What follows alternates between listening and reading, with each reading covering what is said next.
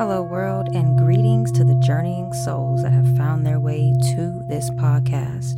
I am your host and guide, Tashira Monet, aka Shy, aka Blue Lotus, the Mind Healer. Welcome to From Within, where we travel to the depths of ourselves to uncover, discover, learn, and heal, addressing root causes of health issues and mental afflictions from the depths of within.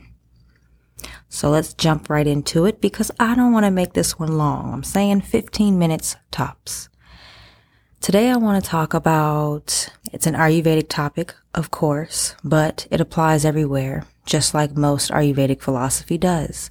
It's a holistic system. So it can apply to the whole. Even if we're talking about food and digestion, it can apply to the whole. So just keep that in mind.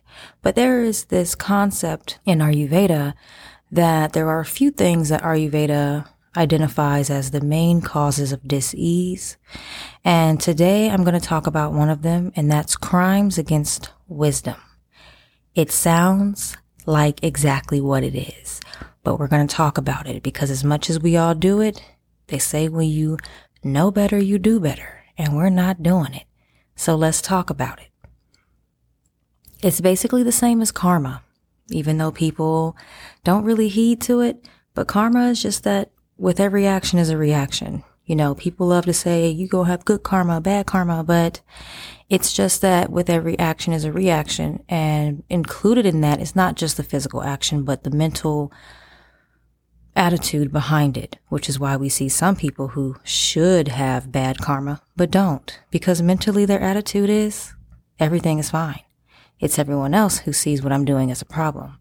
But if you feel guilty about it, you feel bad about it, then your mental attitude is, ooh, this is wrong. And so there's a reaction, but that's a whole nother topic.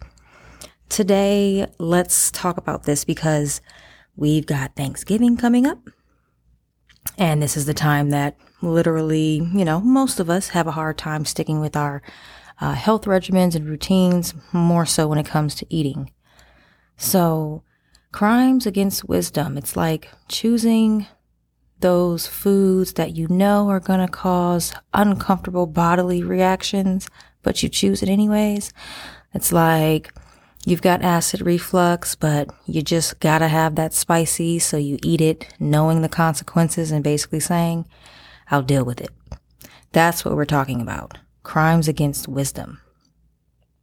Suppressing urges is also under the umbrella of crimes against wisdom. Suppressing urges like natural urges bring imbalance to the body. They cause imbalanced bodily reactions. For example, when you need to cry and you hold it in, after a while, we all know what that does to someone mentally.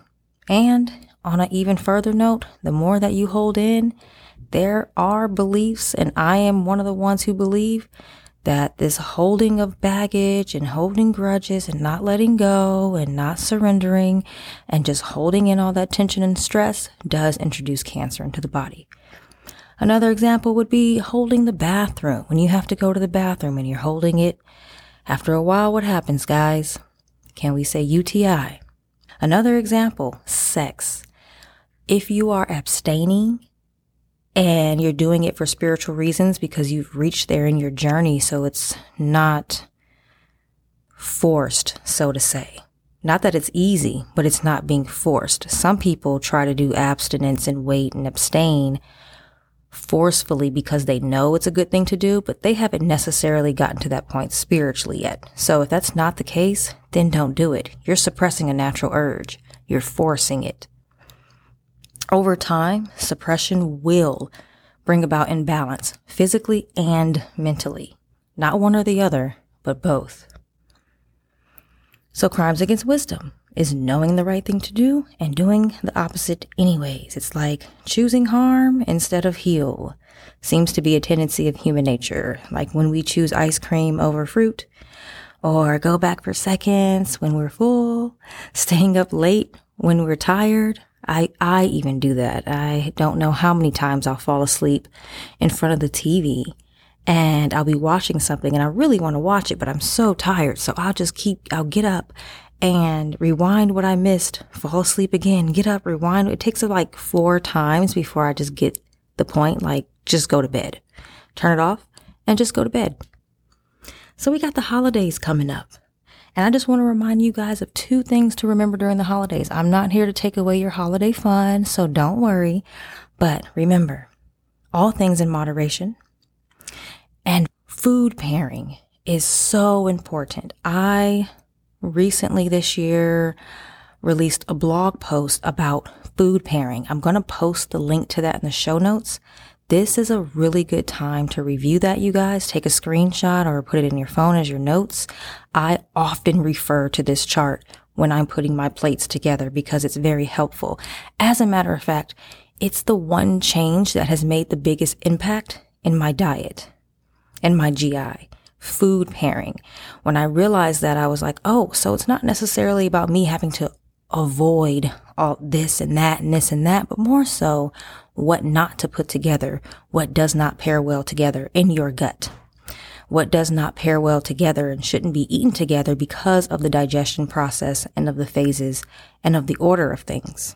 So food pairing, review it. Link is in the show notes. So we're still in fall and we're at the tail end of fall. So this is late fall, going to be coming into early winter soon.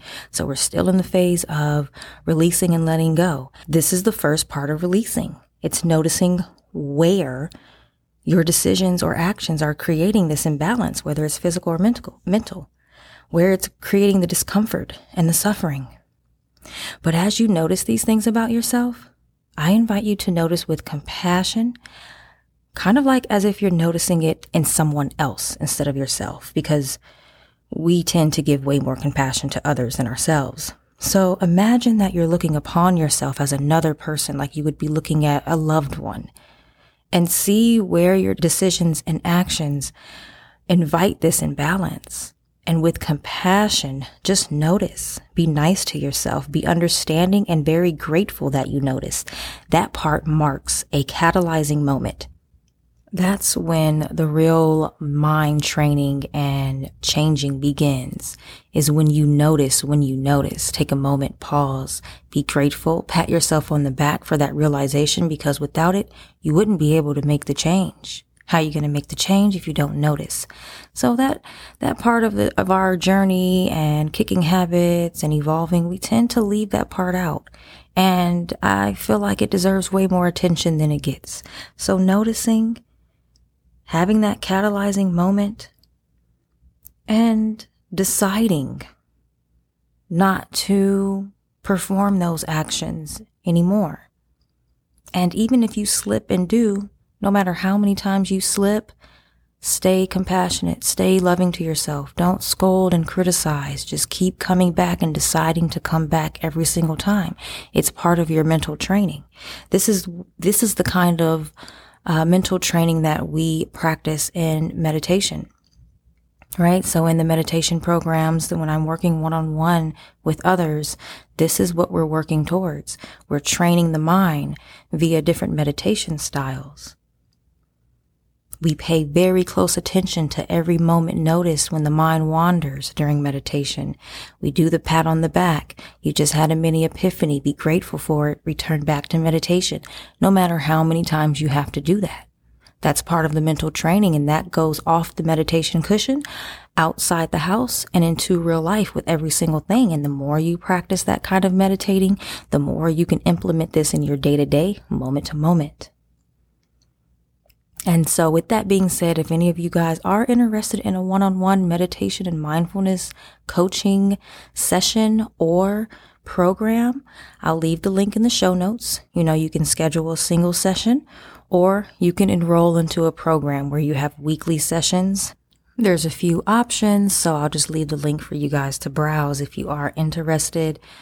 Also, following seasonal guidelines, the second most important and impactful practice that has helped me since I've been on this journey with Ayurvedic living.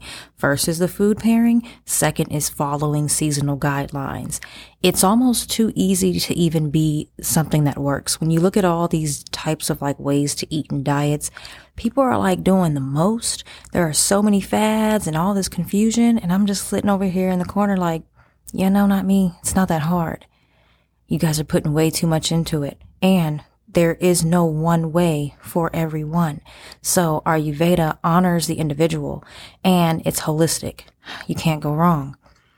The easiest path I have found to invite this awareness and make these changes in my life and cultivate balance has been following seasonal guidelines from the way I eat to my lifestyle activities to my mental health and my mental activities to, I mean, everything, how I choose certain paths based on the time of the year, how I make my decisions. I mean, it gets deep, but it's simple. So before I let you guys go off and have all of your holiday fun, just remember that moderation, moderation, moderation, and just review the food pairing so that when you're making that plate, you know, all right, let me not eat the seafood with that dairy because that's like the worst thing you could do for your gut. That's just one example. So check it out. Check out the uh, sh- show note links. Also look at the meditation programs if you feel like you might be interested or want to explore that path. Maybe you've never meditated before, you're intimidated. Maybe you have and you are struggling and need some assistance. That's personalized. That's what that's for. It's personalized assistance. It comes with some lifestyle coaching and a lot of other bonuses. I'll let you guys do the browsing. So go ahead, do what you got to do, read up, and be safe out there. And remember, the only way out of this suffering or whatever it is that you're wanting to get out of is in. See y'all on the other side.